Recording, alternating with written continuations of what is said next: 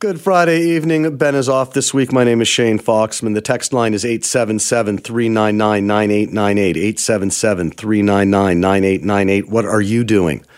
Uh, as we celebrate Earth Day, what are you doing to help make the uh, planet a better place? Uh, our next guest is Lloyd Alter, architect, uh, design editor of treehugger.com, professor of sustainable design at Ryerson School of Interior Design, and author of Living the 1.5 Degree Lifestyle. Uh, Lloyd, thanks for joining us. A pleasure to be here. Uh, first off, what, what is a 1.5 degree lifestyle? Well, the um, IPCC report uh, basically concluded that we have to keep the rise of the global average temperature below 1.5 degrees Celsius. Uh, it originally said two, and then they said, well, we really have to do 1.5. And so living a 1.5 degree lifestyle is trying to live the kind of lifestyle that has a carbon budget that we all have to live by and uh, basically put out less carbon emissions. And it comes out to um, the 2030 IPCC report average was 2.5 tons of carbon per year. So, what I tried to do was live a year with less than 2.5 tons emissions, which is hard when you've got Canada and the average for lifestyle emissions is 15 tons a year. Well, so that's quite that's the difference. That's What I was trying to do. Quite the difference. Uh, quite yes. the difference. So, how, okay, so how did you go about that? Well, there are actually th- uh, three or four major things that influence your carbon footprint. And the biggest one is mobility. If you're driving an F 150 pickup truck, uh, the average distance in Canada, you're putting out seven tons a year just by doing that. Uh, my car, until I started this experiment, was a much smaller car, a little Mazda Miata, but I sold that and I got an e bike. So basically, I spent the year mostly driving the e bike. Occasionally, my wife and I, she drove the Subaru. We would, would go up north for the summer, but for the rest of the time, I was entirely on the e bike. Does the e bike have any sort of uh, footprint whatsoever? Well, there's a footprint of everything of what you call embodied emissions from right. making things. So it's got it's got like uh, 50 pounds, 20 kilos of steel in it, and aluminum, and the battery. So there is a footprint in making the thing, but it's like one three hundredth of making a car. And the battery, of course, is one three hundredth the size as well. So it's pretty small. And as far as sort of the electricity for charging it, well, if you live in BC, Ontario, or Quebec, it's all hydro and nuclear where I am. So that is that's free if you've got an electric vehicle. So it's the real thing is just the making of it. Okay. This is a problem. This is a problem with electric cars because everyone thinks, oh, they're fine, but you know, uh, a new F one fifty Lightning pickup truck has forty tons of embodied carbon, so that doesn't work. Well, it's interesting when you just bring up, uh, you know, electric cars because that seems to be the big push, the big move right now. They're telling you that's the way to go. That's the way to go. And I would argue that point simply because it takes so much to make them. It takes about 15% more than building a regular car because of the batteries. And, you know, it will in British Columbia, it will pay for itself in terms of carbon in about a year and a half, but it still is a huge amount of energy and carbon to make the thing. And everybody discounts that. Embodied carbon in British Columbia, you're leaders in understanding it in architecture, which is why you're getting so many new buildings being made out of wood so that they have a lower embodied carbon. But in fact, it's in everything. You have to count it in your everything from your iPhone to your car to your buildings. So you know when you say that it is everywhere. Uh, again, everything I guess we anyone anything someone can do uh, is a start. So whether you ride, yes. even if you rode your bike to work, and because being practical, uh, people love their cars. You know, the, the more uh, the more roads and highways we have, the more cars it seems we have. So uh, even if you just rode your bike two or three times a week, it would help make a difference. I would think. Absolutely. And I defy you to tell me people really say they love their cars. If they're commuting every day to work and they're sitting in that car trying to get across the bridge and they're paying the gas prices they are now, they're in hawk to their cars. They're and they they have their cars and they may some people may actually like getting away and sitting in their car. But I don't believe people love their cars. And yet you go out in the bike lanes in Vancouver and I've ridden them. They're wonderful. Um, people love their bikes when they get into it. Except yeah. when it's raining, of course. Well, no, that's unfortunately half the year. but yes, yeah. that was the. I used to think as they kept making more and more bike lanes uh, in Vancouver, and I used to think, you know what? If it didn't rain half the year, I, would probably want to ride my bike. Like I, I, don't want to ride my bike in the rain to go to work. Like it just. I, I hear you though. I, I, understand what you're saying. So what? Besides our cars, what else can people do to kind of uh, live the uh, 1.5 degree lifestyle? Well, it's funny. I was interviewed uh, last year by a, Van- a young woman who was a journalist in Vancouver and didn't have a car, and she lived in a small high-rise apartment and was a vegan. And I said, you know, you're pretty much doing it right now. Because you know without even thinking about it because living in apartments you're only you've got one exterior wall usually. So the per capita cost of heating and cooling is uh, the carbon footprint is much smaller. And meat red meat in particular is very very high. And in embodied carbon. If you get rid of red meat, you can still eat chicken, you can still eat fish because they're not ruminants. They don't live a long time and they don't fart and burp out methane. And so you don't have to be a vegetarian. Being a vegetarian actually doesn't do you much good at all because you could still eat a lot of dairy and dairy's high. You don't have to be a vegan. You have to be what I call a climatarian. you know, eat according to the climate which means no red meat, uh, no flown in vegetables, local seasonal food when you can. And that's not hard. You know, if you're, you don't have to give that much up to say, okay, I'm not going to have a steak. I'm instead going to have a chicken. That's not really hard at all. At least I didn't find it for a year. And I happen to have a wife who's a very, very good cook and was willing to make all kinds of other wonderful things. What was so as that year's going on, what what was did did anything surprise you or or, or offer a challenge that you didn't expect? Well, I was, in a sense, one of the few people who was lucky to decide to do this exercise in the middle of a pandemic, because the one thing I love is traveling and flying. And the year before I did this, Scott, I went to do a lecture in Portugal. I went to a conference in Munich, and I got to meet people, and I did a lot of lecturing flying out to British Columbia, actually. But and giving up flying is going to be the biggest, most difficult thing for, I think, any Canadian because we don't have the rail system. And if you drive, you're putting out a lot of carbon that way. That, for me, would have been the hardest thing if it wasn't a pandemic. And I know that next year, this year, it will be a problem for me again because I do like to see the world. And it's what we do about flying is going to be one of the hardest things. I know that they're starting a trial of electric airplanes out of Vancouver, flying to some nearby islands. But for anything longer, longer distance, there's just not the technology for it.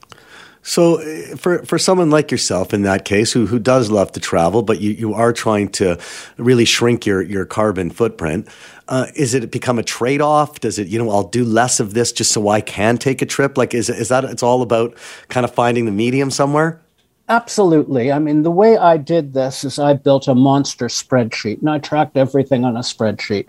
And um, that that means instead of being doctrinaire and saying, "Well, I'm never ever having a hamburger again," uh, you have a hamburger and you say, "Well, you know that was 72, uh, seven, uh, 7,200 grams of carbon, which is like a day and a half of my entire budget." But you know, you spread that over a week, or you put it on the spreadsheet, and the next day you do something a little less. I had to go to New York when I was in the middle of this because the company I write for got bought out by a big New York company. And I did a 30 hour trip that basically was a month's worth of carbon on my budget. But again, I amortized it over the whole year, being the only trip I did, and then it doesn't amount to much. So you have to just be careful, limit it a bit, The thing that surprised me more than anything, actually, when I did the experiment of the year, is that I'm an Apple fanatic. I own every product that they make, and I love buying them. And my little iPhone 11 here, and I'm going to be using this 11 for a very long time because I learned this, it uses almost no electricity to run. I mean, that's how Apple designs them, so they'll run all day. But it's got 80 kilograms of embodied carbon. And 80 kilograms, I mean, you and I probably can't lift that if we tried. And if I add, when I started adding that up and added my iPad Pro and my MacBook Pro and my watch and my AirPods, it turned out that if you used Apple's recommended uh, how long they think they're all going to last, that it was bigger than my house. It be, in terms of my carbon footprint, it was huge.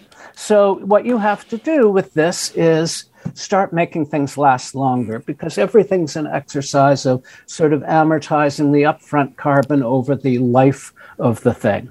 So I'm not going to be getting an iPhone 13 or 14 or that. I'm not going to be exchanging this until it dies. And I'm going to be doing the same with the notebook computer that I'm talking to you on because we keep changing the stuff. The latest fancy new thing comes up and we go buy it, and then you're just starting the whole cycle over. I mean, the notebook is half a year's worth of carbon in the thing, just making it. Amazing. Uh, Lloyd Alter is our uh, guest architect, uh, design editor of treehugger.com, professor of sustainable design at Ryerson School of Interior Design, and author of Living the 1.5 Degree Lifestyle. We're going to take a, uh, quick break. Uh, when we come back, uh, we'll talk to Lloyd about the two different kinds of carbon. I'm Shane Foxman. You're listening to a little more conversation. Good evening, Ben Azoff. My name is Shane Foxman. Thanks for spending some time with us this evening. The text line is 877 399 9898. 877 399 9898. What are you doing? Uh, as far as your part in uh, making the planet a better place. Uh, we'll get to your texts uh, throughout the show. Uh, we continue our conversation with Lloyd Alter, architect, uh, design editor of treehugger.com, professor of sustainable design at Ryerson School of Interior Design and the author of Living the 1.5 Degree Lifestyle. Uh, Lloyd, before we get into the different types of, of, carbon, I just is the onus on the individual? Is the onus on the government? Is the onus on business? Or, or do we all have a role to play to kind of uh, reverse what's going on? We all have a role to play. The uh, that for years people were saying, "Oh, carbon footprint doesn't exist. It was just a campaign started by BP. You know, measure your carbon footprint." Or you often hear, you know, 100 big oil companies are responsible for 70% of emissions. But in fact, you know, we're buying what they're selling when the oil companies are, ma- are, make, are pumping oil, and we're buying the cars and the trucks to fill them. So, government as a rule to be regulating like fuel efficiency uh, for doing programs like one of your advertisements was talking about, which are government programs to give you money to insulate your house. Um, there are all kinds of things, and you know, particularly in British Columbia, where you are, where you've just had such a terrible couple of years of weather disaster after weather disaster. I mean, it's costing everybody billions to rebuild the highways and rebuild the infrastructure after all the floods and all the fires. So it's obvious that everybody has to pitch in and do something, and that includes individuals. I, I, always find it interesting. You know, we elect government; they're supposed to make the hard decisions and lead, but it seems more often than not, uh, they see which way the wind's blowing. Okay, people are uh, people are starting to pay attention. People are trying to to to lower their carbon footprint. Then they get involved, as opposed to leading the way. Well, yes. I mean, they they're the politicians often follow the voters because the voters are the ones who put them in power. And that's why personal action and getting out there is uh, and doing something and setting an example is such an important thing. You know you're not going to get bike lanes if people aren't riding bikes although bike lanes encourage people to ride but it, it takes both push and pull. Uh, so uh, we're all in this together no, there's no doubt about that. Uh, I, I, I didn't know this until today, and I wanted you to kind of explain it. Uh, when we think about carbon and we think of buildings, we usually, I guess, are thinking of what? The operational carbon, the stuff that we see coming out of the smokestacks and everything else, right? Right. What's embodied carbon? Well, embodied carbon is a terribly stupid name for the carbon that goes into making something. And people think that, oh, it's embodied, it's in the thing, but it's not embodied in the thing, it's in the air. So I, t- I tried to change the name of it, and I've, a lot of people have been doing this to call it upfront carbon. It's the carbon that is emitted up front. If you're going to make a building, you've got to make the steel, and it takes a lot of energy to make the steel. So that's the upfront carbon there. It takes a lot of energy to make concrete. Is a huge, huge issue of upfront carbon. And this is why you're again seeing in British Columbia, which has such, of course, such fabulous wood, you're seeing the development of what they call cross laminated timber uh, where you're building the tallest building in the wood building in the world was in BC at UBC, this 18 story student residence that's just been beaten by a 19 story building in, in um, Norway. And so there's like everybody's trying to be the tallest wood building because that's a very good way to deal with embodied carbon or upfront carbon. The issue of it is something that people are beginning to think about in buildings. Uh, British Columbia, I think, is putting it into some of their codes coming up. But it's not something that anybody thinks about. And as we talked about before, I mean, the embodied carbon of my iPhone is the upfront carbon of making that is incredible 80 kilograms of carbon for a thing that burns almost nothing to run. And again, in British Columbia, where there's the effort to make everything go electric, because you've got lots of clean electricity, which lowers the operating carbon to zero, then embodied carbon is everything. I mean, it's what we're talking about. So it becomes critically important and more important than anyone ever thought. 20 years ago, nobody even worried about it because operating carbon was such, so, such a big part of it. But every time the operating carbon goes down, the embodied carbon, the upfront carbon becomes more important. And as I said in the book, and as I say all the time, when you look at the world through the lens of upfront or embodied carbon, everything changes. You just look at things differently. Are, are you optimistic? Uh, is your glass half full or cla- uh, glass half empty at this point? Absolutely half full. I, when you look at what we've done with the the uptake of renewables in terms of renewable energy. When you look at um, the dropping cost of photovoltaics down 95% in a decade, dropping cost in batteries down 95%. Um, I'm very optimistic. We're, the things that are holding us back are not the technologies. We know what to do. What's holding us back is politics, uh, uh, the politics of fossil fuels. And as we know in Canada, when we've got Alberta and we've got so much money being earned by selling oil and selling natural gas, it's a tough thing to get off. But no, we know what to do, and I'm very optimistic that we actually can do it if we get through the issues of the politics. It's all about will, I imagine. Uh, yes. It's all about will. Uh, Lloyd, thanks so much for your time today on Earth Day. We really appreciate it. It's been a pleasure.